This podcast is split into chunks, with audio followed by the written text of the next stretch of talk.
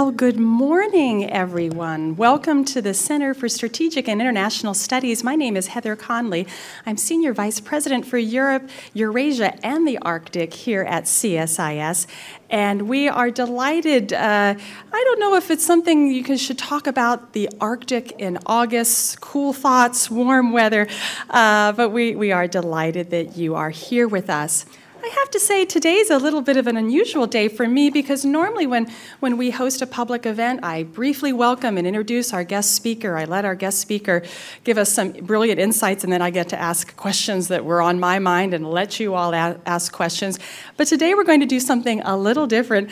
I'm going to sort of be the speaker uh, for a few brief moments because today's occasion is to launch a new report that we've issued today, just in the PDF form form. We'll have hard copies available uh, later uh, in September, but of a new report that we've entitled The New Ice Curtain Russia's Strategic Reach to the Arctic. But I'm not going to bore you simply with the report. We've invited two extremely thoughtful and insightful colleagues. So after I present to you a very quick overview, because this is 124 pages, so you, know I'm only going to do a quick uh, overview of the report, then I'm going to invite two colleagues uh, to join us for a discussion about the Russian Arctic. In fact, both of our guests have visited the Arctic, the Russian Arctic this summer. Uh, with us, we have Dr. Marlene Laruelle, research professor at the Elliott School of International Affairs at George Washington University.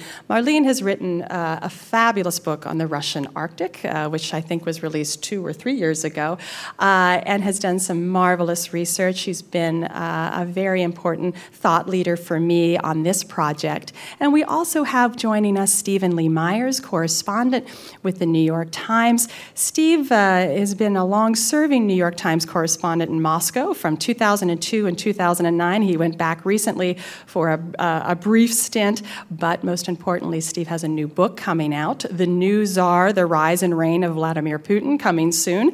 Uh, so, uh, and also spent some time in the Russian Arctic and Murmansk, and also just visited the American Arctic.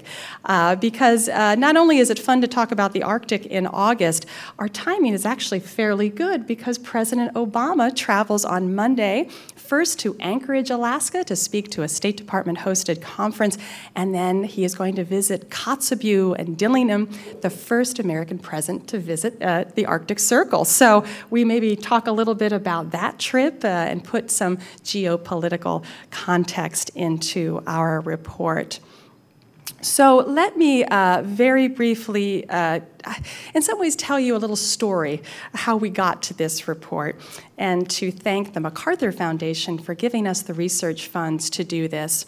We began this research in January of 2013, and there's two purposes for our report. Number one, although in the United States there's limited understanding of the Arctic writ large, there was even more limited understanding of the most dynamic player, the biggest player in the Arctic, and that was Russia. So the report was designed to help, particularly Washington policymakers and a Washington and American audience, understand why the Russian Arctic is so important to Moscow. But then we thought the timing was critically important because we were looking forward to the U.S. chairmanship of the Arctic Council, which we uh, now assumed uh, since April of this year. And we thought this is an unexplored area to strengthen U.S. Russian bilateral cooperation in the Arctic. So, with those two goals, to understand the Russian Arctic more and to see if the Russian Arctic would give us a better sense of the future direction of Russian development, and then again, a roadmap to strengthen the cooperation. A funny thing happened on the way to doing this report. The geopolitical environment changed fairly dramatically. And so, while still the report focused on understanding why the Arctic and the, uh, uh, the Arctic is so important to Russia, we began to see an evolution of policy. Not only in the economic situation, particularly global energy prices dropping 50%, Russia, uh, Western sanctions imposed on Russia, uh, it, particularly its Arctic energy exploration, and in the security and the military dynamic. We started to see all of this change, and we thought, wait a minute, we need to capture this. We need to help provide some context to this. So the, the report began to shift a little bit away from, unfortunately, the US Russia cooperative format, but to try to describe this evolution. But most importantly, how can we preserve and protect Arctic cooperation in light of these changing geoeconomic and geopolitical factors? So I, I promise you a very brief PowerPoint presentation, but uh, what we thought we'd do is just walk you through a little bit of the report. I want you to remember three things, if you can, out of 124 pages. Number one, the Arctic is incredibly important to Russia it represents 20% of its GDP, and we'll go and talk a little bit about the economic importance of it, the strategic importance of it. Uh, Russia's strategic nuclear deterrent is based in the Arctic, uh, the Northern Fleet. Then I'm going to tell you a little bit about this evolution, the change that we're seeing. Talk about what I call the duality of Russian Arctic policy because simultaneously Russia seeks international cooperation to develop its economic potential. At the same time, it seeks to project power, to preserve, uh, and what we're seeing is a heightened role for security in the Arctic. And those two run side by side, and you'll see both of them. And for some, they want to see the partnership and the cooperation. Others want to see the, the change in the security setting. And I guess my, my overarching sense of this, uh, after working on this project for over two years, they are both and they work together and they send very different messages and it's very confusing for policymakers to separate out and to understand what Russia's true intentions are in the Arctic. And then, of course, uh, a policy report at CSIS would uh, be missing if we didn't make some recommendations about how to rethink Arctic cooperation. And I'll, I'll run through those in just a little bit. So this, uh, and maybe if we can dim the lights a little bit, I don't know if you can see or, or try to use the sideboards, that may be a little easier. Let's talk about the importance of the Arctic. This was a quote in 2008 from then President Dmitry Medvedev. Our first and main task is to turn the Arctic into a resource base for Russia in the 21st century. And this is a picture, of course, of the first offshore, oil platform that is now producing oil um, in the Arctic. And in fact, the Arctic will play potentially a tremendous role in Russia's future uh, energy base, but again, the global landscape for energy has changed so dramatically. And it's unclear whether this very aspirational vision for energy, Russian Arctic energy development, will in fact transpire. So, again, as I mentioned, you know, for any national leader uh, who's looking at 20% of their gross domestic product, there's going to be enormous amount of importance placed in that location, and that is the Arctic, and of course, 22% of its exports. The numbers on gas reserves, coal, another area we don't talk about as much, and I know Marlene will talk about her visit to Norilsk, the minerals, nickel, iron ore, zinc, palladium, rare earths potential in the Arctic. This is also an incredible source of potential revenue for Russia. And of course, again, the energy reserves are staggering potentially. This is a picture of Murmansk, and uh, Steve has spent some time in Murmansk as well as Marlene, and, and they will, I hope, uh, offer some reflections. Murmansk is really the transport hub, if you will, for the Russian Arctic. Uh, the vision for Russia and its strategies extremely aspirational, and as the economic situation in Russia has changed, we've seen those aspirations change. As we've seen fields like Shtokman, uh, considered to be one of the largest national uh, natural gas fields have to be postponed for development because now North America no longer would need LNG from Russia. That has changed the development picture for Murmansk. So you're seeing a, a t- tremendous uh, aspiration, ambition, economic reality beginning to change that uh, view. It's not just the energy, it's not just the minerals, it's the transportation route. The Russian government has an extremely ambitious vision for the Northern Sea route that, as you'll see here, uh, passes uh, east to west, west to east, depending on, on the, the direction of the shipment. Uh, in March of 2013, Russia has developed a Northern Sea Administration. They are designing search and rescue centers along this route. Ten of them are anticipated.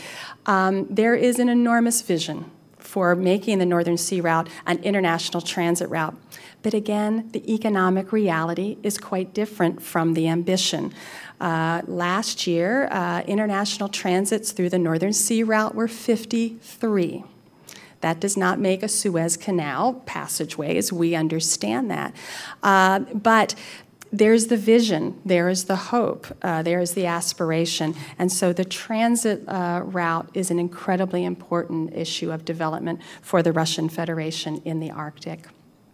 I jokingly tell my staff I try not to have icebreaker envy when I show you this slide.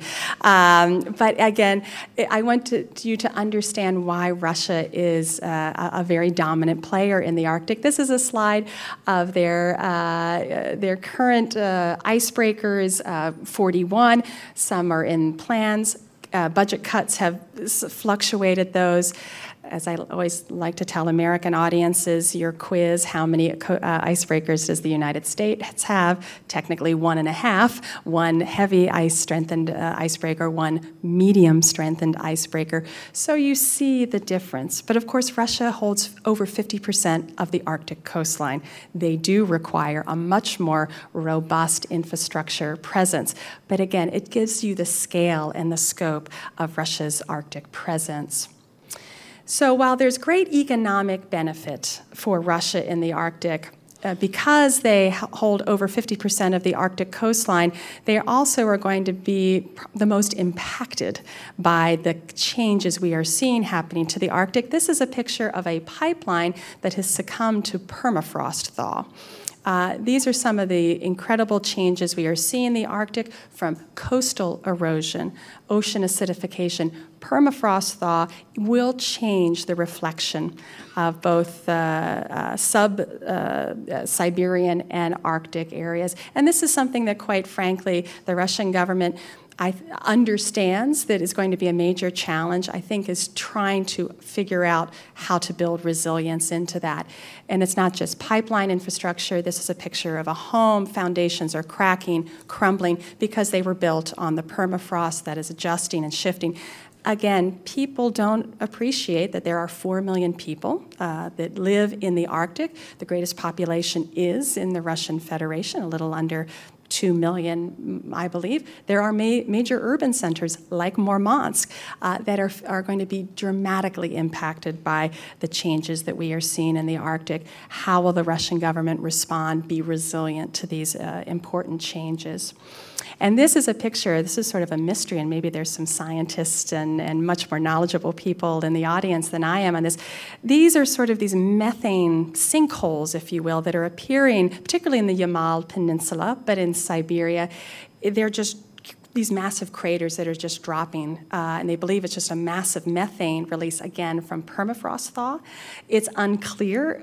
Again, it's baffling scientists. Um, but how do you deal with that, and what does that mean for the future? So, Russia, again, incredible economic opportunity, incredible challenge as they uh, deal with the uh, impact of climate change. So I just wanted to again underscore the importance. In our report, uh, very lengthy discussions of the economics. We go through great detail energy, mineral, transportation, infrastructure to get you, give you a very detailed sense of why the Arctic is so important to the Russian government. Now let me move to the evolution.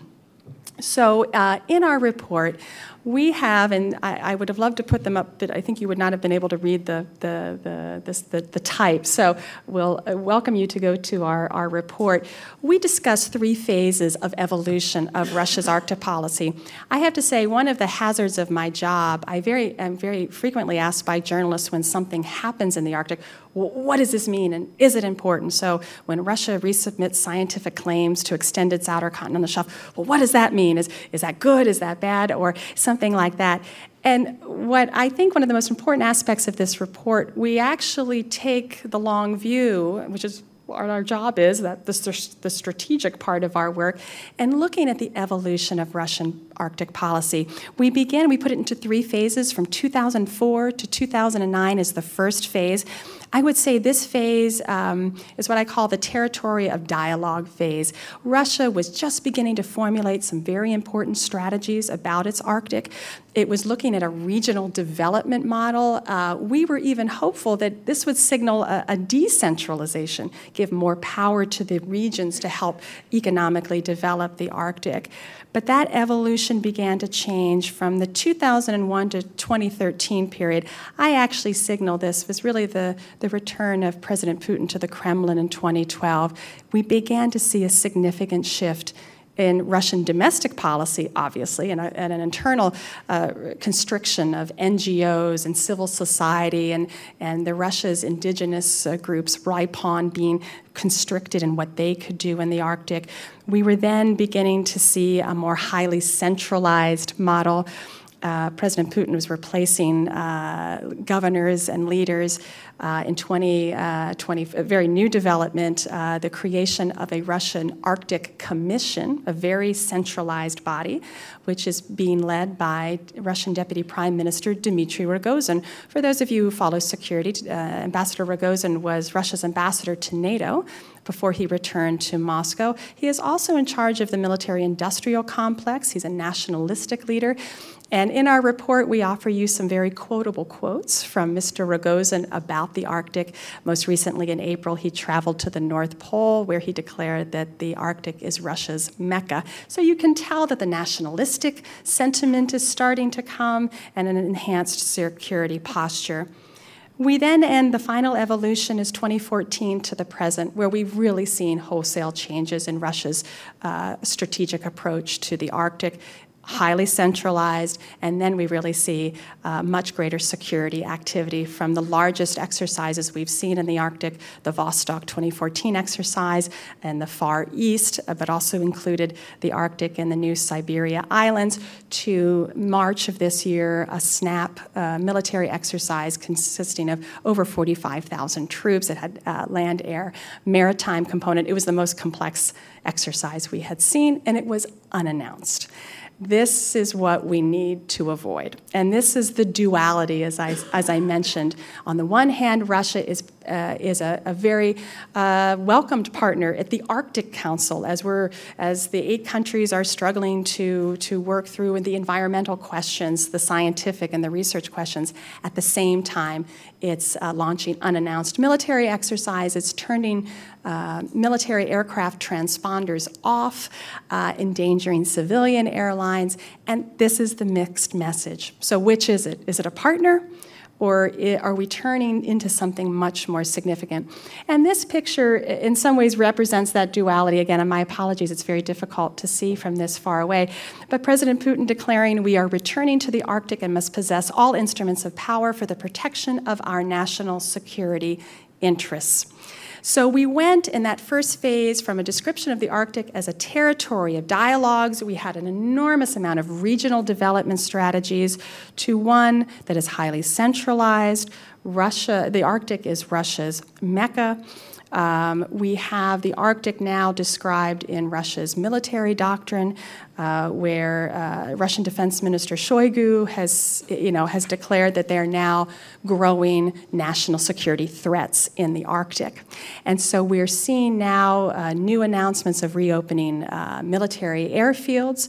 Again, if you have a very ambitious vision for an international transit route, you need that infrastructure but I, you don't need this much infrastructure for 53 transits in the summer months.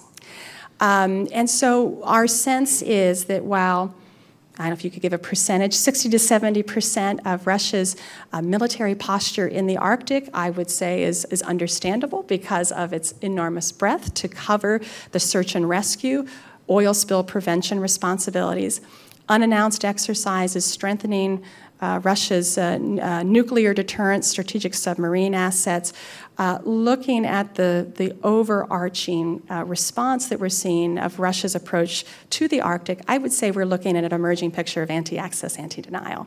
And that's a very different message than we had seen even 12 to 16 months ago. So, this is the challenge. As I said, what I get asked every day what does this mean? is this important? You have to see the totality of the evolution to understand we are in quite a different place than we were even a year and a half ago. Again, this is a picture of President Putin again uh, calling the Northern Fleet to full combat readiness. That was the unannounced March exercise that I mentioned. And finally, this is the picture of that very famous, I, I think Mr. Rogozin may have tweeted this. Um, this is a picture of Russian scientists uh, uh, visiting their no- North Pole research station. Uh, with again his line that the Arctic is a Russian mecca. So, and you can find our report uh, at this, and it's on our website. Again, 124 pages. We're trying to do our part for the environment, so we're not producing too many hard copies. They'll, they'll be coming later. But again, if I can just offer final reflections, the incredible importance of the Arctic to Russia's future development. We have seen a historic evolution of Russia's Arctic policy that I would not call a partnership. I would call it both a, a challenge to both Arctic and non Arctic states, and that's part of that duality of international cooperation and enhanced uh, security. And finally, what do we do about this? What are the recommendations? I have to say, and we've been re- doing research on the Arctic for well over six years, and this is the most challenging part because you would think this is an area where we can be the most creative, but it's, it's been challenging. So as I looked at the totality of the, the Arctic, the economics, the security, which unfortunately the Arctic Council cannot address. It is forbidden to address security issues, and now we desperately need a forum to discuss these emerging security issues. And of course, the human dimension, the indigenous that live, the, the phenomenal environmental changes that we're seeing, I started to see three baskets emerge. And any of you who know the Organization for Security and Cooperation in Europe know three baskets security, which provide confidence building measures and transparency. So, in our, our final recommendations, we sort of call for maybe a dramatic rethink of how we look at the Arctic, maybe thinking of more of an organization for enhanced cooperation in the Arctic, where there is a security pillar, where we would get Russia to agree to a military code of conduct in the Arctic. No more SNAP exercises. They must be notified 45 days prior to, again, getting back to OSCE Helsinki principles giving a little more uh, focus on the economics. That's what Russia is so interested in. Unfortunately, the United States is less interested in that uh, as, a, as a topic. But can we bring Russia more fully on the economic side, as we did 40 years ago through the Helsinki Final Act, encouraging that? And finally, that human dimension, never forgetting that 4 million people live in the Arctic. Um, this is a human rights issue. We need to build greater resilience into all of those challenges that I showed you. So perhaps we need a little more innovation as we think about the Arctic. The Arctic Council has been a wonderful tool. I think it's insufficient for the challenges that I have uh, suggested. Uh, and before I welcome Marlene and Steve up, uh, let me stop and thank an incredibly important member of our team, Carolyn Rohloff, who is my co author. And she's in the back. Carolyn has worked tirelessly on this project, and we could not have done this without her. So, my thanks uh, and, and special gratitude for my wingman on this project. So, with that, and I have gone on for much too long, let's start the discussion and let me welcome Steve and Marlene up. Thank you.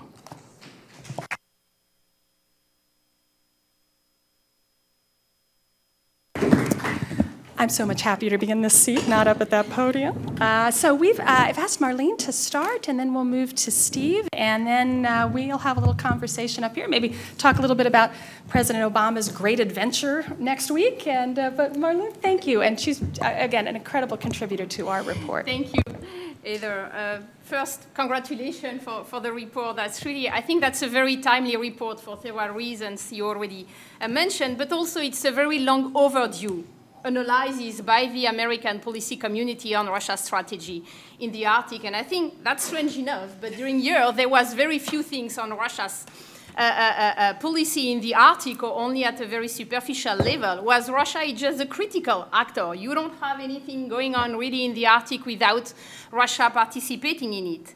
And what I really like in the report is, and you made your point, I think, when you during the, the presentation, yeah, that's the, this duality issue is really something very important, and I wanted really to kind of uh, uh, uh, congratulate you on being able in the report to maintain this kind of duality of the analysis, because generally the, the, the I mean, also showing the kind of cooperation pattern that Russia has been showing in the Arctic has become more and more difficult to appreciate here in, in DC, given the, the current uh, geopolitical tension we have with Russia. So there are several small elements I would like to mention and just also give some feedback from, from my trip uh, uh, there. Is that you still can find in the US media or things like that, this kind of narrative about Russia conquering the Arctic. Well, Russia is not conquering, Russia is in the Arctic just by its geography.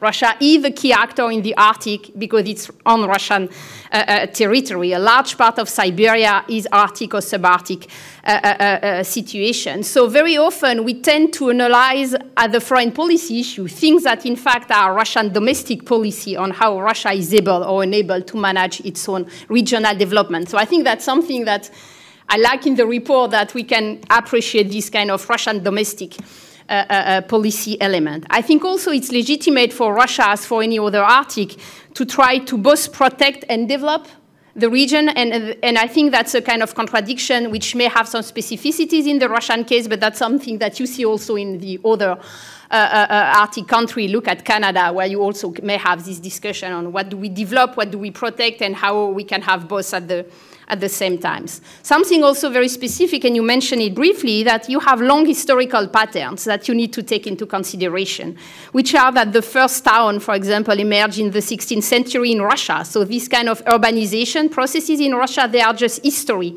of Russia and Siberia since several centuries. The fact that more than 90% of the Arctic population, I mean the Russian Arctic population is European people or Soviet people living in Arctic cities make also a very specific set of questions on the way Russia is looking at the, at the, at the indigenous issues because it's less than, it's about 5 to around 5% of the Arctic population. So that also explains you why these indigenous issues is often kind of considered very important by by Russia. So I like the way the report is balanced between recognizing the legitimacy of Russia to work on its region and looking at the international aspect of the discussion.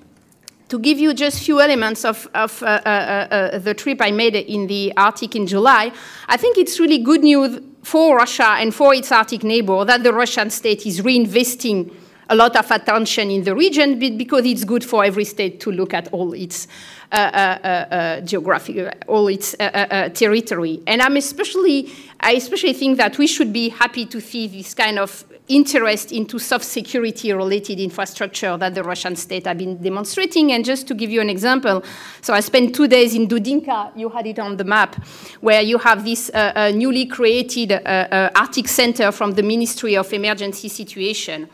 And then you can find about 40 young, committed people who are rotating there and who are uh, uh, uh, trying to secure the region. And Dudinka is a very important region because that's where you have the port for Norilsk Nickel that allow Norilsk Nickel to then export its mineral on the northern sea route.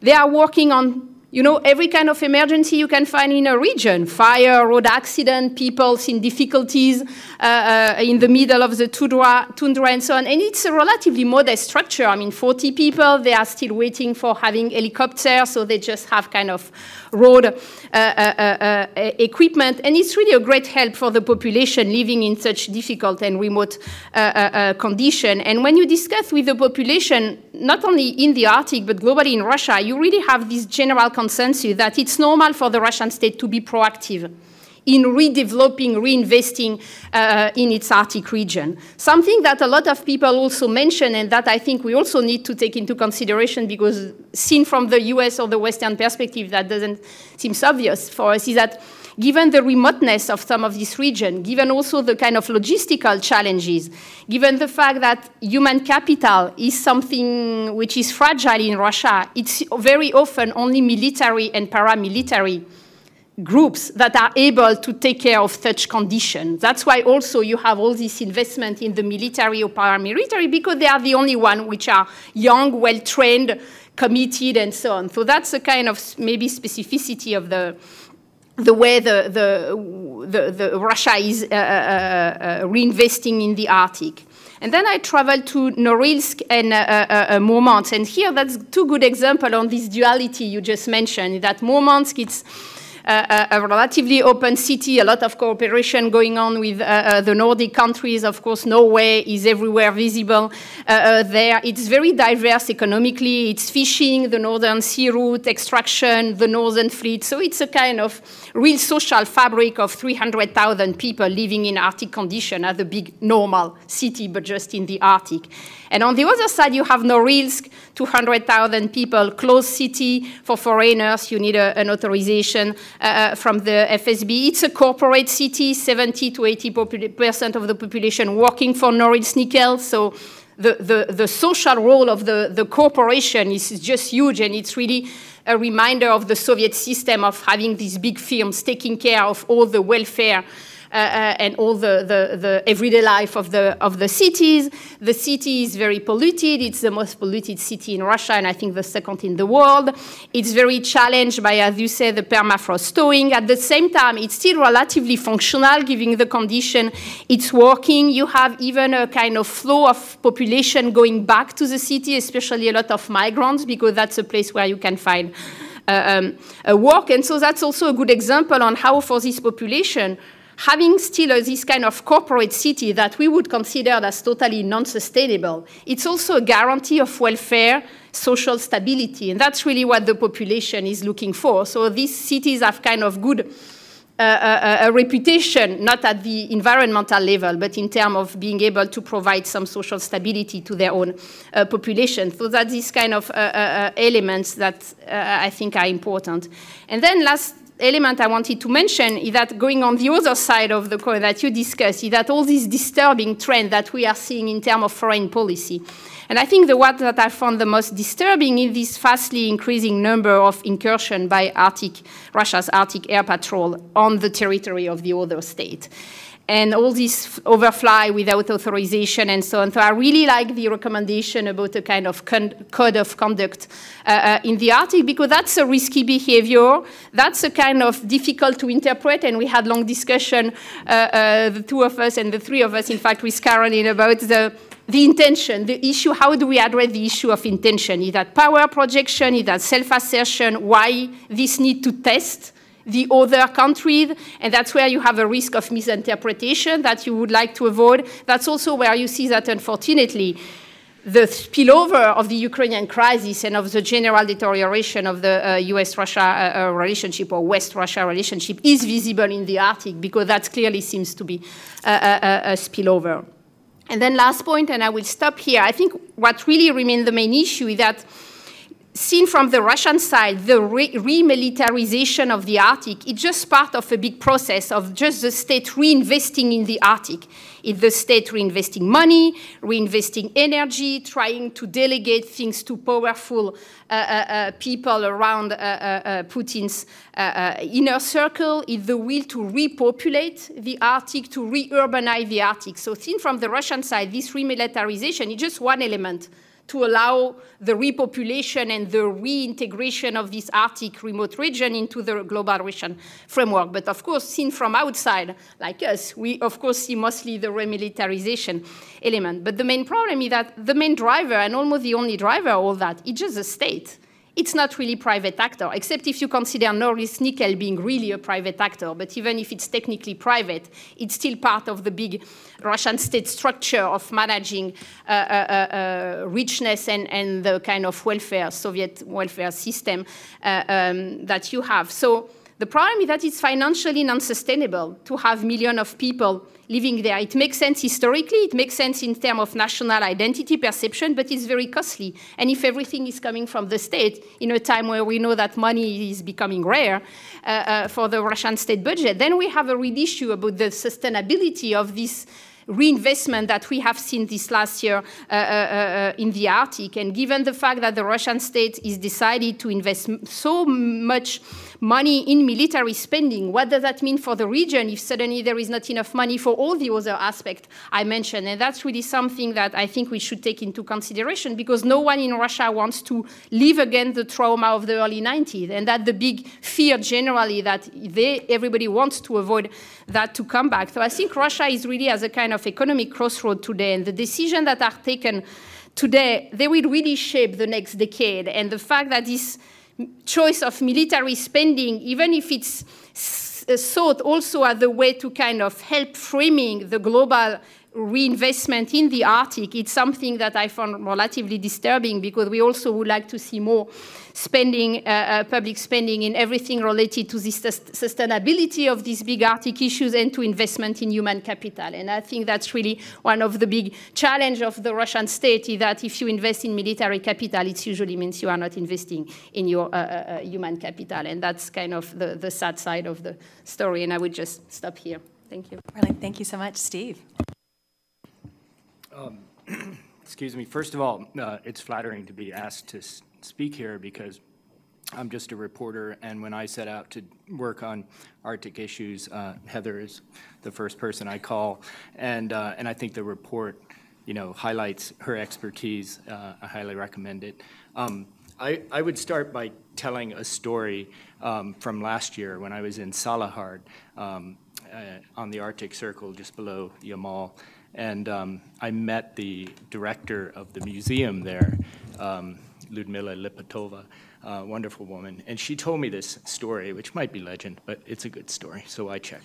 Um, the, uh, in, during World War II, the Great Patriotic War, um, the local Nenets people, one of the herders, uh, reported back to the Soviet authorities that they had seen a giant fish in the Ob Gulf and that there were men walking on the fish who then got off the fish and came ashore, went back onto the fish and disappeared.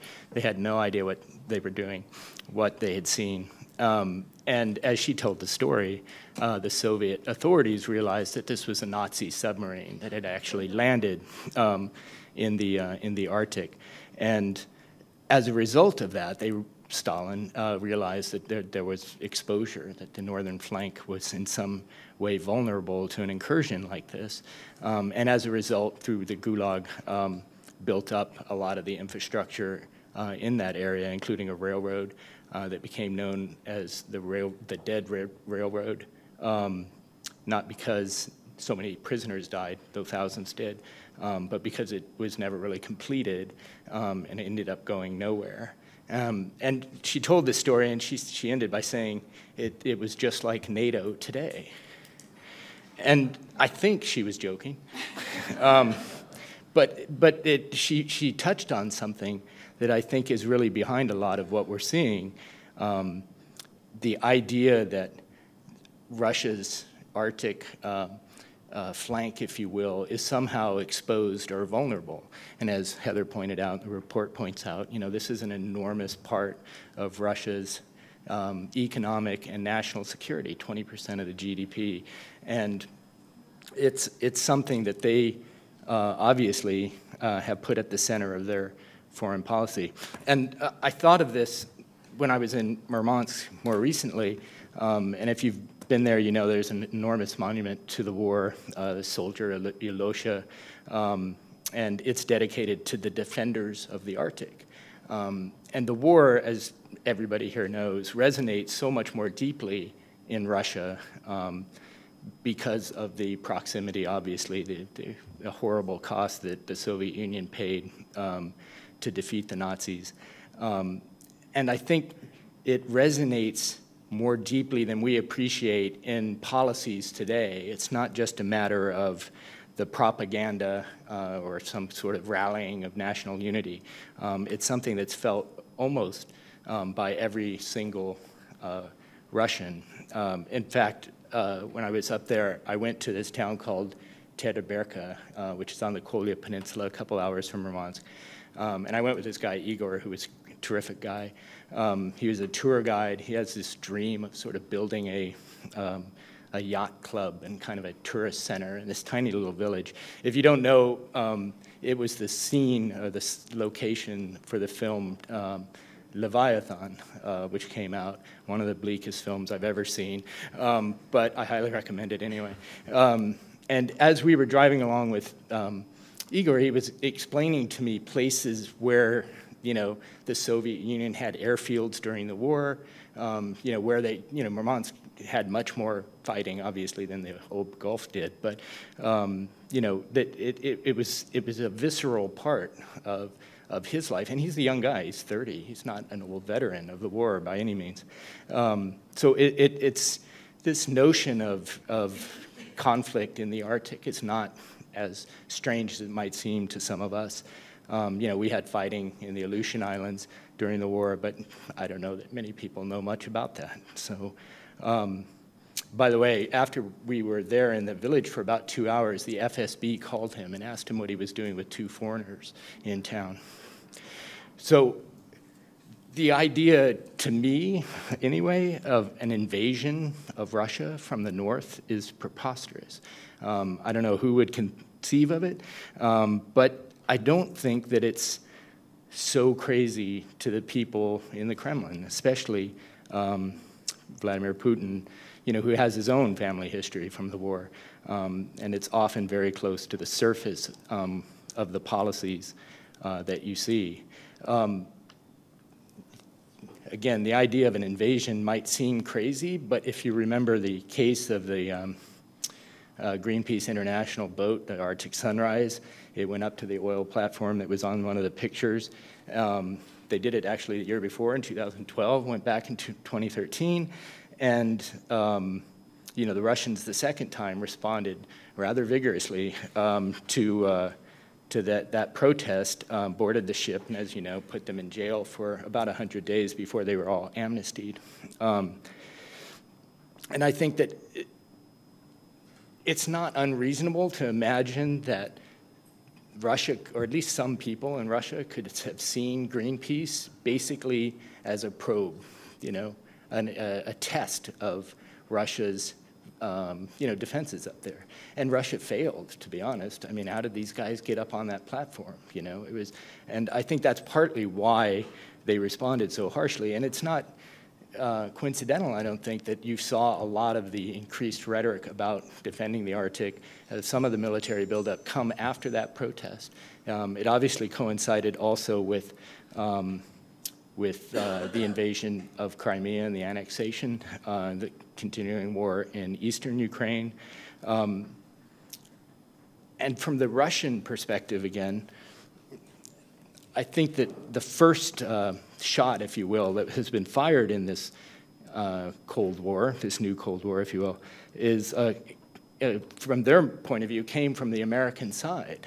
Um, very specifically, the sanctions that were imposed after the annexation of Crimea targeted um, not just oil companies uh, that operate in the Arctic, but specifically um, technologies designed to help um, Russia exploit the natural resource, resources up there, uh, technologies that they now don't have. It affects the financing.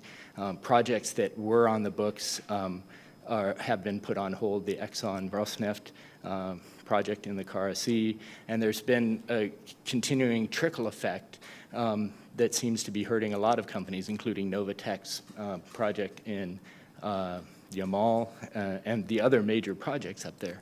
And given, again, how important the um, natural resources that are contained in the Arctic are to Russia's economy, what the U.S. did was a strike right at the heart of its security. Um, you know, whether or not that's the right thing uh, was the right decision, uh, it's not for me to say. Some people would like to see the U.S. respond even more harshly um, based on what's happened in Ukraine. Um, but nonetheless, it's, um, it's, it's, it's a signal. It was a very deliberate choice by the U.S. to target its Arctic assets. So when you, um, when you talk about um, cooperation in the Arctic, um, which many people do, this administration does, certainly the Arctic Council um, uh, does, but it's important to understand that from Russia's side, there, there is a competition underway, and they're not the only ones making provocative moves. Um, you know, the, the last Arctic Council meeting was overshadowed by the tensions uh, out, of, um, out of Ukraine. Uh, and I think that it's, it's going to be something that continues. Um, John Kerry organized this big summit that'll be up in Anchorage on Monday. I hope to get to go. Um, the, and they've invited the Russians, all the ministers. Um, but, you know, very pointedly, I think Russia declined to send Lavrov and is sending its ambassador from here, which is a fairly low level uh, representation given the importance that at least John Kerry put on that. Um, you know, Heather and Marlene both talked about the duality, um, and I did hear from a lot of the Russians that I spoke with, uh, Rosatomflot and, and the like, about the desire for cooperation. You still hear that in all of the Russian statements, um, that they don't want to politicize what's happening up there. Um, but I think that uh, that's already happened. And uh, I think the people who talk about you know, the desire for cooperation are largely the kind of people who will talk to a foreign reporter like me. The ones who aren't willing to talk to me are the ones who are making the decisions right now. So I, am not, I think the duality exists, but I think it's tipped um, definitely onto the security side of things from the Russian point of view. And with that, well, thank you so much to you both. And uh, two points, I just I thank you so much for highlighting them. And um, we talk about this in the report, but I want to emphasize it: the the strong sense of history. Uh, for the Russian Arctic, not just you know what, what is sometimes referred to as the Red Arctic, which was Stalin's incredible modernization. It was sort of that man conquering uh, forces, the industrialization, um, many of which we see today. Uh, it was the heroism, uh, the, the famous rescues of uh, Russian scientists. In some ways, when you fast forward to that in 2014, there was you know the first uh, Russian airdrop onto a, a, a, an ice floe. Again, it sort of harkened back to that. So, this use of sort of uh, you know national history national narrative, it is impressive to them, and they are pulling uh, that narrative forward. And I think in many ways, Deputy Prime Minister Rogozin's comments try to pull that, that great history of accomplishment and trying to to return to that in a 21st century context. But as Mar- Marlene mentioned, and Steve, but you need foreign help with that. You need the technology for a 21st century Arctic development. And they're pushing that away, and, and it's being sanctioned. And you're absolutely right. I'd never thought about the sanctions being the first shot, uh, if you will, to try to, uh, to, to challenge Russia's Arctic development as it perceives it. I think that's an incredible point. Marlene, I really appreciated your, your remark about if you only see remilitarization, because that's sort of the methodology for reinvestment, that's how you interpret it. And it is a much more nuanced uh, domestic uh, sentiment. As, as Marlene, we had lots of great debates. And I, so I, to, to, tell you where I come out, I sort of agree with Steve. I, I think we've tipped. I think for a variety of reasons why we've tipped, both domestic uh, development, uh, the geopolitical environment, and again, harkening back to the, to the Great Patriotic War, in some ways, the Arctic is Russia's access to the North Atlantic, and to remain, to keep that uh, is is, quite uh, critical. And then finally, there, there's sort of a question, and we, we mentioned in the report, this sort of sense, well, maybe there's some sort of Arctic exceptionalism, or the Arctic is going to be immune to all of this because we all need and want international cooperation. Again, I think if there's one thing I hope our report says, the Arctic is not immune. It can't be immune. It's too important to Russia. Both the U.S. missile defense architecture and Russia's uh, strategic nuclear deterrent are in the Arctic. It's too ge geopolitically important. We, we can, I think, again, create a framework to try to return back to confidence building, transparency, so we don't misinterpret each other, uh, and that's what's starting to happen. Um, but uh, it, the Arctic is not immune, and calling Russia a partner in the Arctic is not going to make it immune. We have to deal with what we're seeing today. Um, if I'm going to just throw a question uh, to Steve and Marlene, and while you guys start thinking of some questions that you may have, uh, and you can ask all three of us, but I'd really like you to focus on Steve and uh, Marlene. Just kidding. Um, but uh, let's talk about the president's trip uh, to Alaska. Um, as well as the Secretary Kerry hosted uh, conference, it's I, I, think my frustration about describing this uh, is I'm not sure how to describe it. It is not an Arctic Council meeting, although the Arctic Council members and observers are invited. It is not a, a preparatory meeting for the Paris Climate Change Summit, COP21 in December, but it's going to feel a little bit like that, and that's in sort of its purpose. So it's to highlight, uh, obviously, the Arctic is really uh, feeling the biggest impact of global uh, climate change, warming two to three times faster than any place on the Earth. The President's going to highlight that in his travels to highlight the need for climate change. But is this a missed opportunity? Should the President's Secretary Kerry be addressing, although it's, it's not designed to do this, these other issues, or, or should we just stick to something safe, which is not safe, it's very dramatic, the climate change agenda? And I just welcome your thoughts on with all the geopolitical dynamics we've talked about. Uh, is this a missed opportunity not to try to get at these issues, or is it a safer play to focus on the climate agenda? Well, I think the problem is that if you want to have a consensual, some consensus, you need to talk about uh, climate change, even if it's not always consensual. But clearly, if you want to begin addressing the fact that the Arctic region is really missing this kind of confidence uh, uh, building measure and something more about a uh, uh, security issue, then it will, of course, reopen the, make the door largely open for for uh, uh, geopoliticizing even more the Arctic that it is. So I think it was a kind of safe choice. Uh, uh, but there are some other, I think the good point about also discussing climate change is that it's really maintaining the door open for everything related to scientific cooperation. And that's really a key issue where the US Russia cooperation is going well, in fact. And that's really something where it could even be more developed. Look at the cooperation in space. Uh, uh, uh, knowledge. That's, that's something which is going relatively well, and that's something where this cooperation is important for both sides. And I think all this kind of polar knowledge, scientific cooperation going on between the two countries is, is something that we should be pushing for, like, you know, Cold War time also, remember for those of you who remembered, where the so, um, American-Soviet cooperation was very much a scientific one. So I think that through the climate change, you can also try to maintain this kind of line of dialogue. But of course, we will be missing the, the confidence-building elements dra dramatically.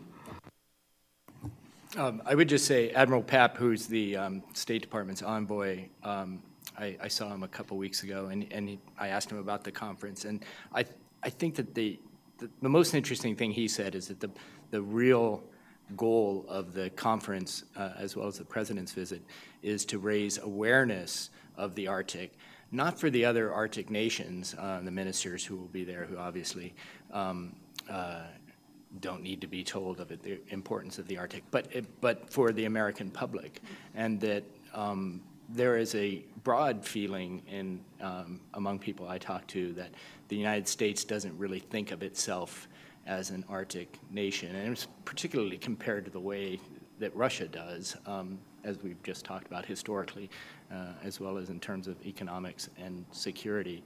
Um, I think that may be overblown a little bit. I think people who are smart understand that Alaska's up in the Arctic, but I think that there is a feeling politically for the president, certainly, um, that as he pushes um, you know, his, his climate change proposals that, you know, showing the, um, the impact that it's having on the Arctic, on the people who live up there. He's going to Kotzebue. He's going to see coastal erosion and these kinds of things.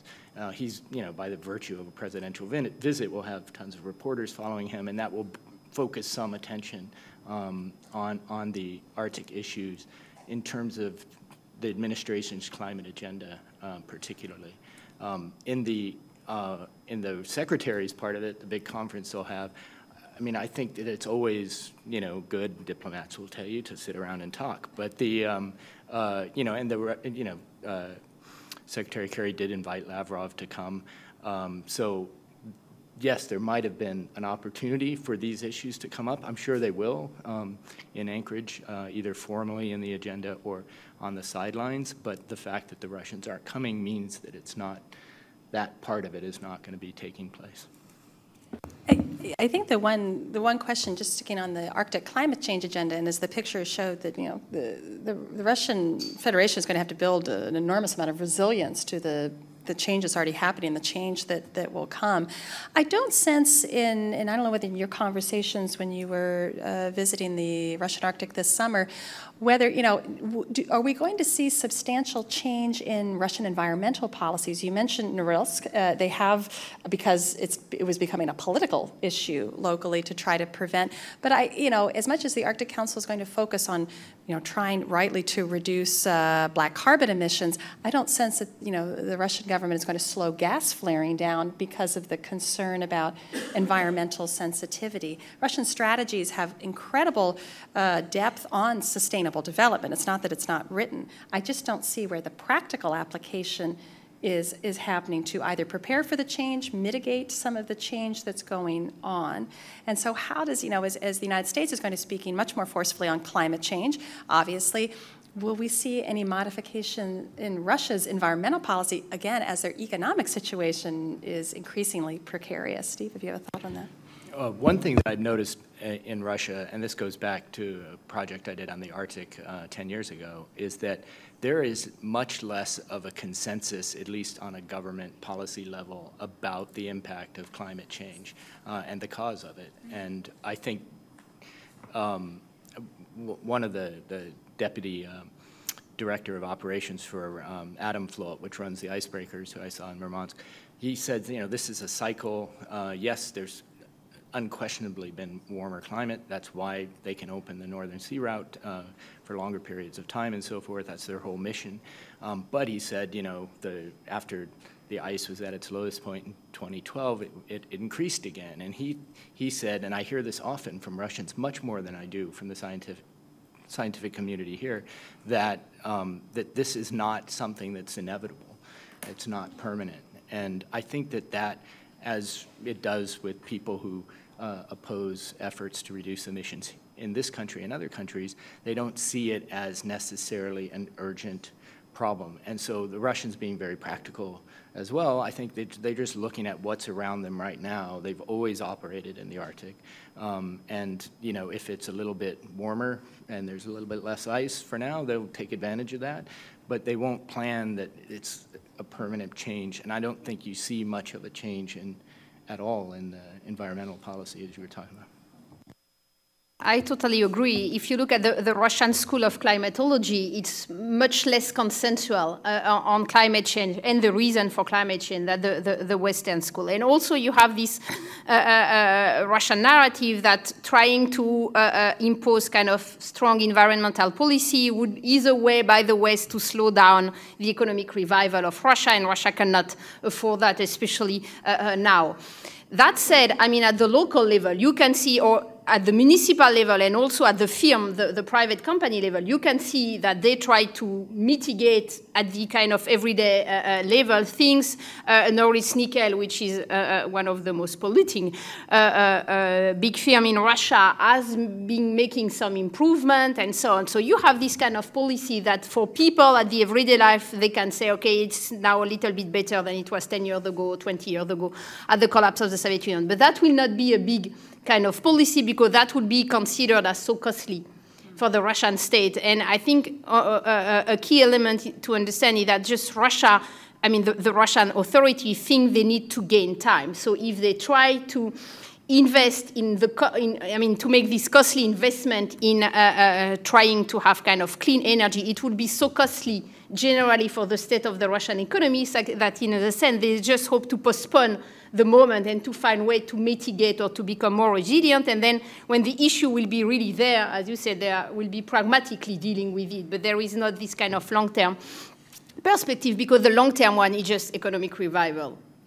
Period. I think that's a, that's incredibly helpful to think about that. One final question. I'm going to zoom out to the geopolitics, and then I'm going to uh, ask our audience to, to jump in and start asking some questions. One thing we talk about in the report, but we did mention here, is the increasing presence of China in the Russian Arctic, uh, brought there obviously by energy resources and cooperative projects in the Yamal uh, mega project of science, uh, bringing Chinese scientists. Uh, China is constructing its second non nuclear icebreaker now, an observer uh, state to the uh, Arctic Council. they're sending a representative to the Anchorage meeting. Um, how, in, in, some of our analysis, we felt some of the in, enhanced posture of, of Russia, security posture in the Arctic, certainly had a lot to do about the West and NATO and the US, but it also had some element of China. And again, the duality on the one hand, seeking Chinese investment, uh, very much so right now because of sanctions, wanting greater uh, Chinese engagement in the energy sector and as a, as a client, but feeling very uncomfortable about an increased uh, physical presence there. In fact, again, Russian Defense Minister Shoigu even saying, you know, the non Arctic states, I'm badly paraphrasing sort of the, the hubris that they are becoming much more proactive in the Arctic. And sort of again, maybe if you could talk, and I know, uh, Marlene, you've done some research on the Russia Sino relationship. Maybe you can give us some insights on that. And then again, audience, get your questions ready. We'll turn to you in yeah, a minute. just I think that's the right point, and you see the same duality. And in a sense, if we try to summarize that, it's kind of yes to China on the land part because you need Chinese money and Chinese firms investing in uh, uh, energy extraction, but no to China on the sea. So, so, so that's this kind of sea land uh, uh, uh, difference, which, because the, the, the, Russian state also understand very clearly that um, if really the, the the Arctic Ocean became uh, uh, open to navigation not only along, along the Northern Sea route, but just globally, it also means that all the money that the Russian state may hope to do along the Northern Sea will not be there if ships, and especially Chinese ships, are able to cross the middle of the ocean. And that's clearly probably one of the Chinese key long-term perspectives. So that is duality, yes, to Chinese investment on land, but not to kind of Chinese control or, or management or ability to, to, to, money, to, to be very active on the sea part of the question.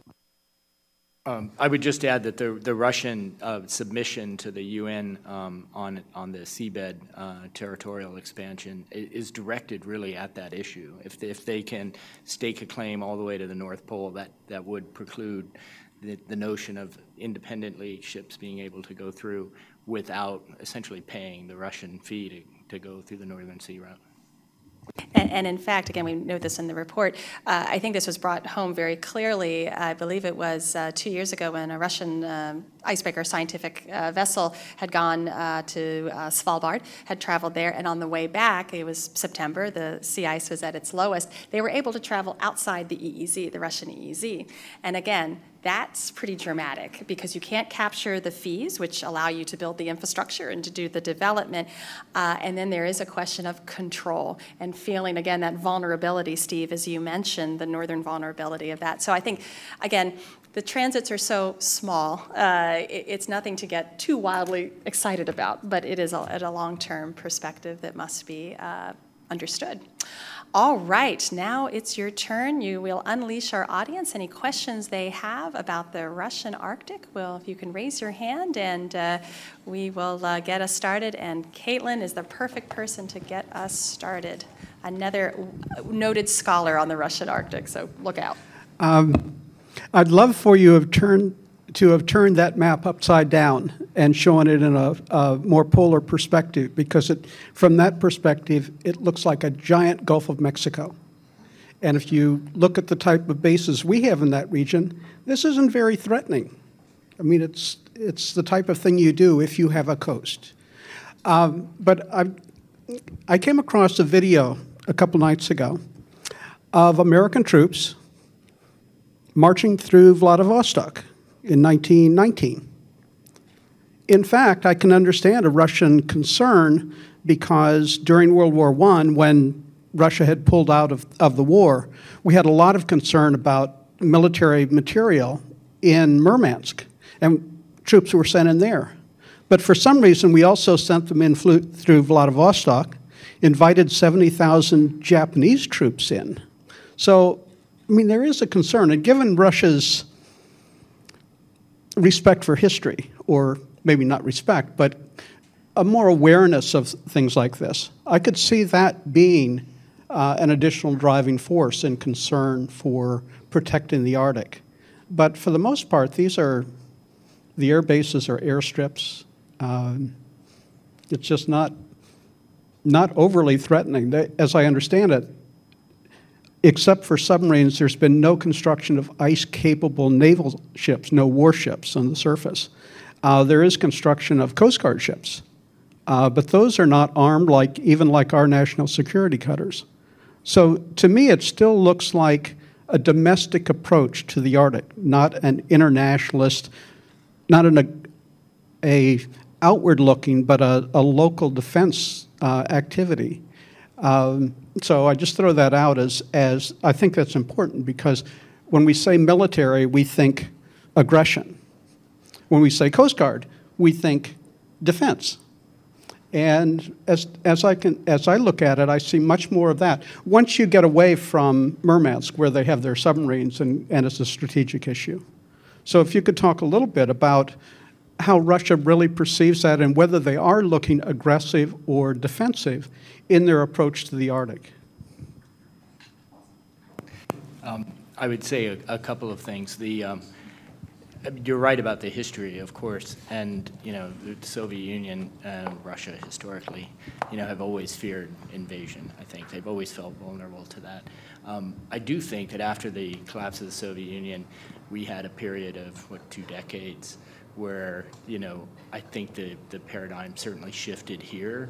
Um, maybe not entirely among everyone, but I, I personally have never come across like a secret plan to dominate Russia militarily. You know, I mean, I think that we were, we there was a period um, where, uh, through several administrations, where we saw an opportunity to integrate Russia into a sort of global community, um, global security architecture.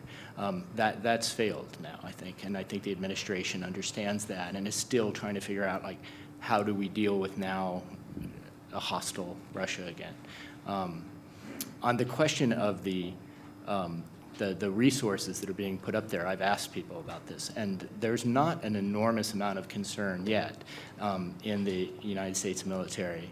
Um, Admiral Papp, again, he said he'd like to see us do in Alaska what uh, Russia is doing there in terms of having more search and rescue capability.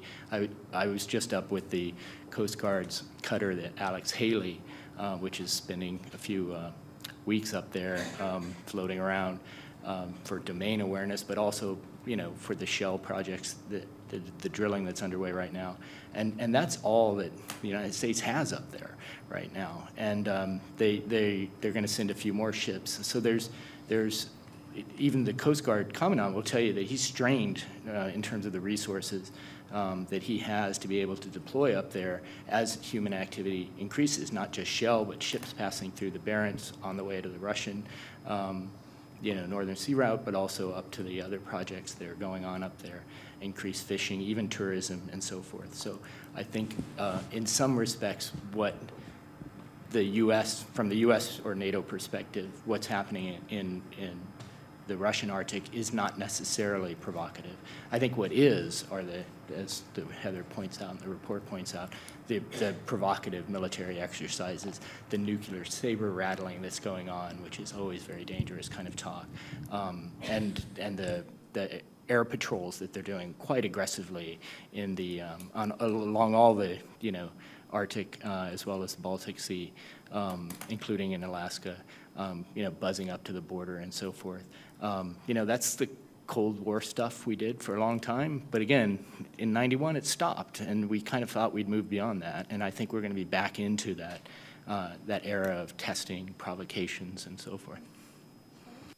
Yeah, to follow on that, I think that's why I mentioned, you know, this uh, um, Arctic Center of the Ministry of Emergency Situation, because this Arctic Center, by this ministry, I see them really are just managing remoteness and difficulties. It's purely domestic. It has no other goal. And in fact, their, their ability, I mean, their scope of activities is relatively modest. So if a ship is in difficulties at the level of the port of Dixon, this Dudinka Center can even not help. So you will have this Ministry of uh, uh, Emergency Situation taking care more at this kind of domestic level. And then you will have the FSB Arctic Brigade that will be most kind of Coast Guard uh, uh, uh, border. But, but even that, I mean, in case of difficulties of a ship in that part, I mean, the Barents Sea being a kind of on the side, but all the other part of the Arctic, it will be very modest things. You will have between 20 and 60 uh, uh, uh, people there rotating with we don't know which kind of equipment. On the paper, it looks great. It's very costly. And so I think it's very modest, and we should be happy just to have anything functioning in terms of search and rescue if something happened. Then the other element is that the Northern Sea, uh, I mean, and the, the Northern fleets, it's another issue. It's in the Arctic maybe if we want to see it, but I think it's really uh, uh, uh, it's another issue because that's really the bilateral U.S.-Russia relationship and nuclear deterrence issue that is going on. So, so I see it really. I mean, the Northern Fleet is really linked to a kind of spillover. Uh, issue than this uh, uh, air patrol also why what is going on after, I mean, uh, uh, after you pass the, the, the, the, Barents, the Barents Sea is for me more kind of domestic or managing of crises than anything else. Can I, can yeah, of course. Um, the commandant of the Coast Guard uh, told me that he, he is the only um, one of the service chiefs who can now meet with his counterpart um, in Russia, and they do still meet. And they, uh, on, uh, on the issue of you know, search and rescue, oil spill response, the things that the Arctic Council have, have proposed, have actually pledged to, uh, to develop jointly, uh, there is still progress going on. And they cooperate on the fisheries enforcement along the border, the maritime border with Russia and the Barents, uh, I mean the Bering Sea, excuse me, and um, that that as long as I think they they can continue that level of cooperation, it might be one of the kind of confidence building measures um, I it's the military aspect, again, that I think is, uh, is the concern. And, and Caitlin, I think to your point, and this is one of the recommendations in the report, we need, I think the U.S. government, Washington policymakers need to assess what this is. And, and I think we, we try to scrub the facts and sort of try to understand what's domestic, what's you know, not or, or excessive to uh, domestic use. And I think on the soft security side, uh, the Arctic Coast Guard Forum, uh, which will be formally launched uh, this fall, which will invite the head of the Russian FSB here to, uh, to New London, Connecticut, to the Coast Guard Academy, is an important part. But that's sort of the safety, the stewardship, what we call the soft security. The real missing piece here is the hard security stuff. And as we were seeing, absolutely, the search and rescue centers, we, we all don't have enough. And the Russians have the most infrastructure that we can have. But we're starting to see where it's dual use.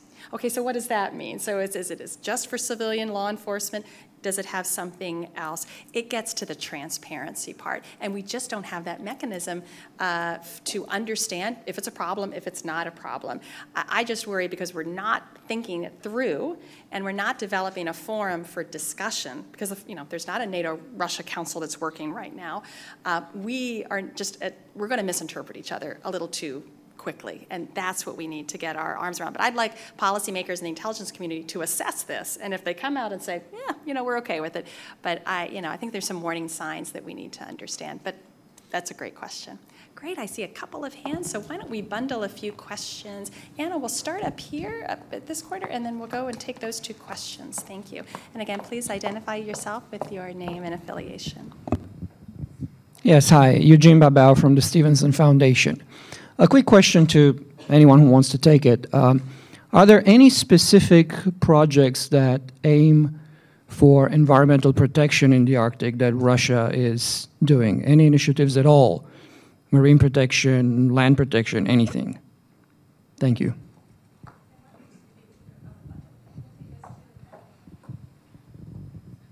Um, thank you. Uh, my name is Anita Parlow, recently advisor to the Harvard MIT Arctic Fisheries Project. And uh, may I congratulate you on this remarkable presentation that tries and did, in fact, bring together a variety of very complex dimensions and attempt to both separate them out and look at them together. And uh, you brought it to a point um, uh, for questions I would like to ask. Uh, one is when you're looking at the Russian uh, perspective and you brought it back to World War II and the sense of um, immediacy of what happened, and you could probably go back to the Tsars uh, and, and Napoleon.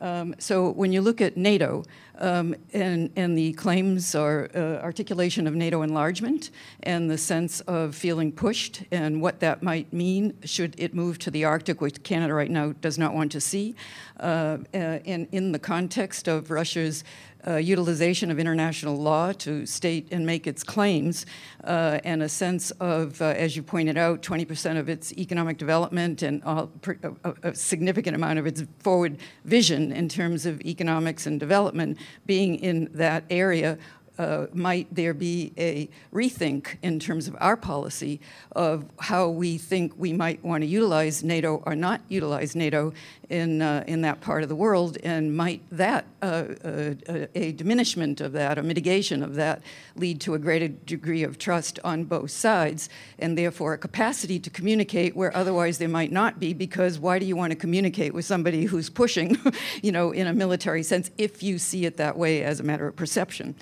And uh, second part was on the environmental questions and the discussion about what comes first, uh, environmental protection or, or development, which is certainly a question since the Industrial Revolution, uh, including our own. And uh, if you've been to North Dakota, so you could run the whole state on gas flaring every year in terms of what has been flared.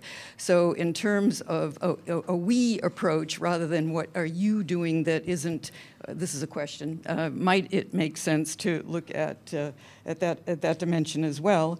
And then uh, the increased presence of China, I thought that was an extremely interesting point. And uh, the question would be your exact question. So if you're building economically, et cetera, and you think about NATO and you want to move forward not only with your constabulary capabilities, but also your military capabilities, and you look at what's opening up economically, uh, and you got melting ice going on, do you not want to protect your northern shores? So thank you.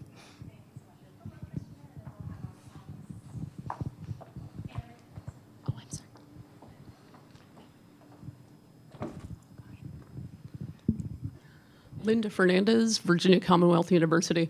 A quick question. Um, with dynamics changing in China, would you envision a wider involvement perhaps from Korea, other Asian players for Russian capital?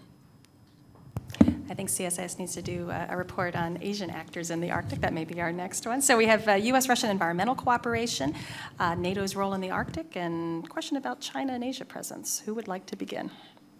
Steve? Uh, on the environmental um, steps, if I understood the question right, the um, you, you've seen some steps that all the Arctic nations have taken, um, pledging, you know, uh, good stewardship and so forth. There was recently agreement among the five um, to suspend unregulated commercial fishing in the uh, in the in the Arctic until they can figure out do more science essentially on the stocks that are there. Um, Putin, despite his perception, um, uh, well deserved. Uh, the he he's a bit of an environmentalist, or at least a conservationist. And one of the projects that has gone on in the Arctic is to clean up some of the debris that's been left by the Soviet Union. And and you know the bases they did abandon. And if you've ever been up into the Arctic, you you know it's it's a difficult environment. So when you, you, when your car breaks down, you just leave it there. You know, you don't take it out. So imagine the massive Soviet military might that was up there. And so all along these islands, and I saw it in places like Tiksi, you see it around Murmansk, you see it at Teriberka, the uh, village I was in, that this sort of military detritus is all over the place. And they've announced projects to go and clean some of these um, spaces, uh, and they, it's going to take a long time, of course, but they are doing it. Um, they've also created more uh, preserves, uh, sanctuaries, and so forth. So in that sense, you know, it's it's not like Russia ignores the environment entirely. yeah, to follow on that, it's really the, the Russian, and it's in fact a, a Soviet tradition of what is called conservationism and not uh, uh, environmentalism, which means that it's easier, for example, they have been recreating several kind of national parks that are protected uh, uh, from any kind of human activities. You can say it's relatively easy to decide for when you have a huge territory with little population, it's kind of free of charge uh, uh, decision that doesn't really tackle the big issues. But yeah, there are some initiative in terms of managing waste from the, the Soviet system. And otherwise, it's really done at the level either of municipalities, so it's very modest, or at the level of corporations themselves if they feel pressure, not by their own state, but just by their kind of reputational issues issues globally. Uh, on the NATO things, I think, and probably either would be the best to answer that. I don't think NATO can be a solution uh, uh, uh, in the Arctic. On the, the issue of cooperation with other Asian states, so Russia is cooperating, in fact, with Japanese and uh, uh, Korean firms in terms of shipbuildings, and that's a relatively big field where, where Korea is becoming very, very active. But the three Asian countries plus Russia are still having kind of fishing tension. Uh, in the northern Pacific, you have a lot of illegal fishing uh, things going on between and really kind of tensions between the four countries. The big question for Russia is that if they really want to try to turn to more toward Asia without turning totally toward China, they need to put Japan in the picture. If you really want to put Japan in the picture, you need to sit and discuss what you will do with the Kuril Island and try to solve that. So that I think one of the big issues that uh, uh, uh, Putin is following closely, but he still has to make a decision that if you don't want to kind of uh, uh, be in a uniquely bilateral framework frame with China, you need to uh, find a way to build something more solid with Japan on the environmental cooperation, and we really tried to explore that as a way, again, sort of that softer side to keep dialogue going. The, the practical challenge is because of the NGO law, because of the foreign agent requirement, it, now in some ways it's an anathema to have a, a Western scientist or even academic uh, contact. And, and that's just a practical issue that's going to make scientific cooperation more difficult. It is occurring at the Arctic Council through the working groups. Um, uh, but, but again, I think the hope for doing some larger efforts, and again, in the 90s, if you remember the uh, AMEC, the Arctic Military Environmental Cooperation, where we, we, were sending a lot of Western assistance, Norwegian funds, and elsewhere to clean up the uh, radioactive uh, units that were still left behind. You know, that type of cooperation cooperation just simply doesn't exist. So I, I, think that's an area where we need to do some more exploration, but it's going to run into some practical applications. On NATO's role in the Arctic, Article 5 extends to the Arctic, full stop. Uh, but NATO has no formal role in the Arctic uh, at all.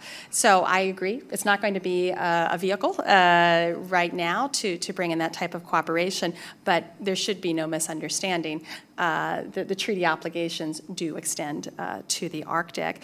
And I think it's been very interesting watching the Asian dimension towards the Arctic. Obviously, when the, uh, the Asian countries joined as observer states to the Arctic Council, all the observers are trying to figure out their way. Uh, they want to be more involved. Obviously, there's great commercial interests in shipbuilding, oil platforms, and, and certainly the Asian technology is fantastic. But there's also there's a lack of understanding about the Arctic, and so I think that will evolve over time. But it's been a very interesting because there's been this tension between well, we call them the Arctic Five, the five littoral states, the Arctic Eight uh, of the, the eight Arctic Council members, and even there's tensions between the five and the three. And now you have 12 observer countries, not let alone uh, non-governmental organizations.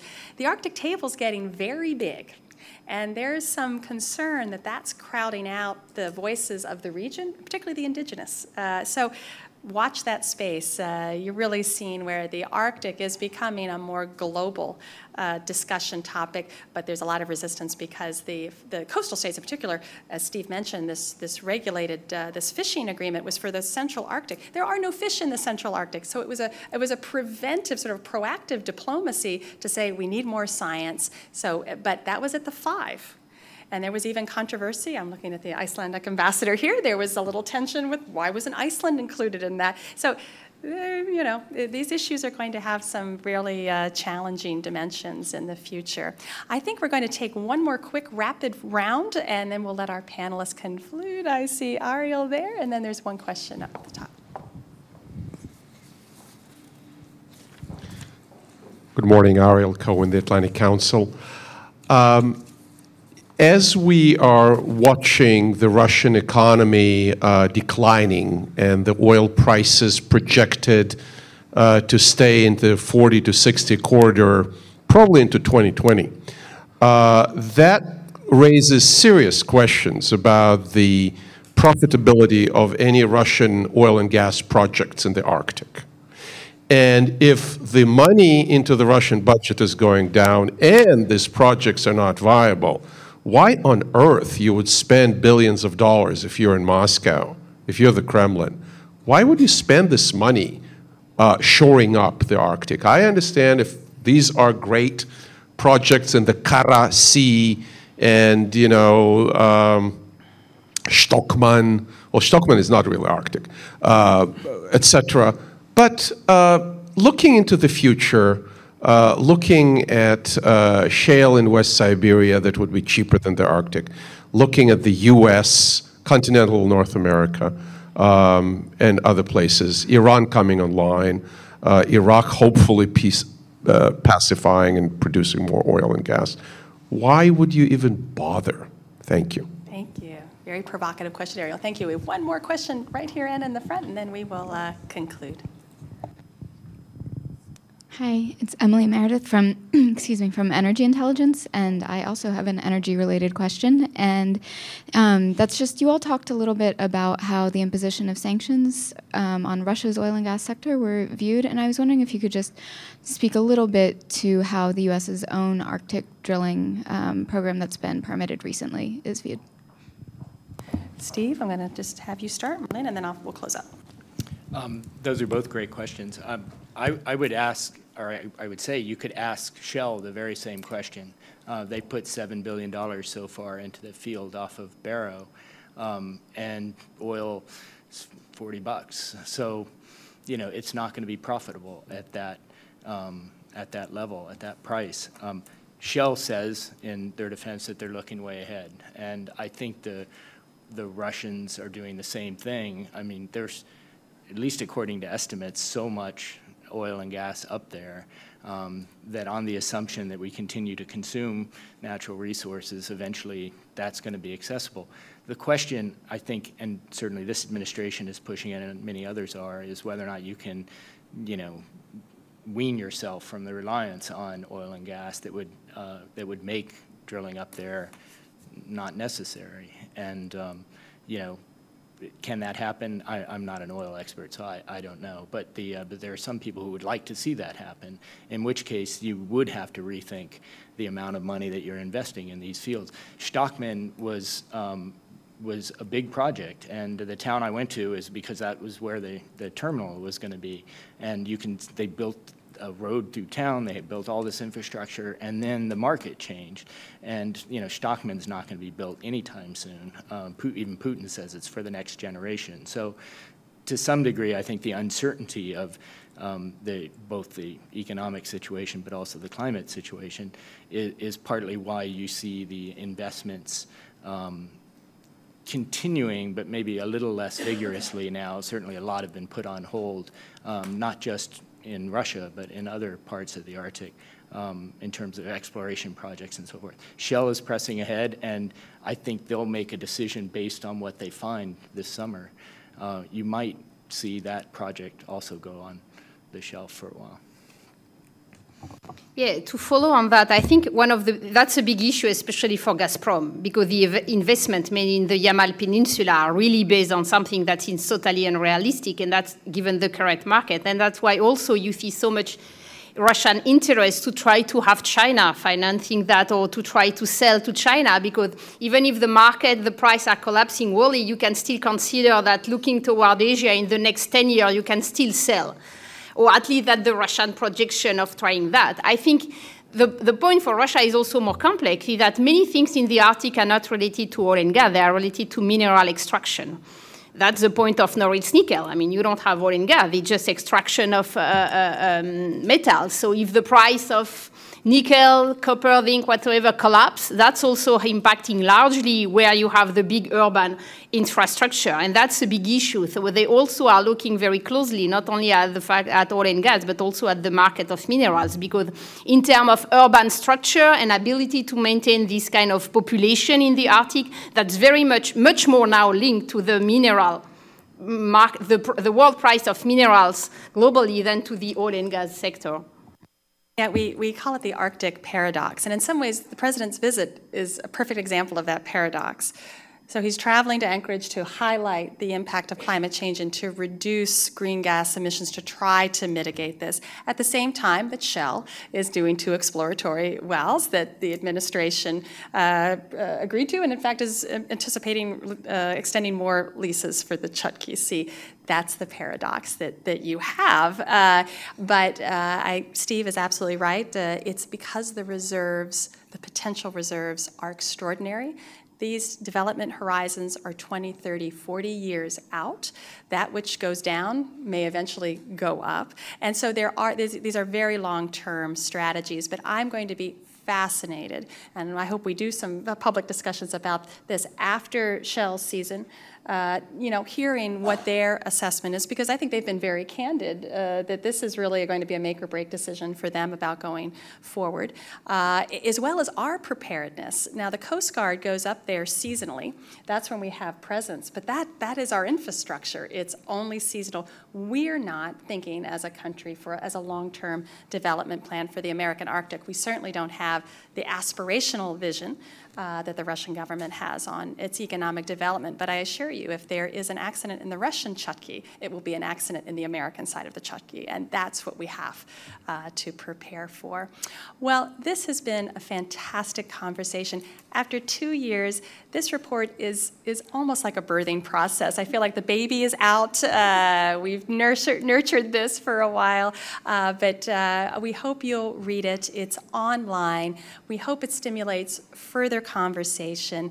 Uh, and uh, again, my, my very special thanks to Caroline Rohloff, uh, who's has been absolutely instrumental in developing this. This is her last week here with us at CSIS. So as I ask you to applaud both Marlene and Steve for fabulous insights, I want you to share that applause for Caroline as she uh, leaves CSIS for greater adventures. Thank you.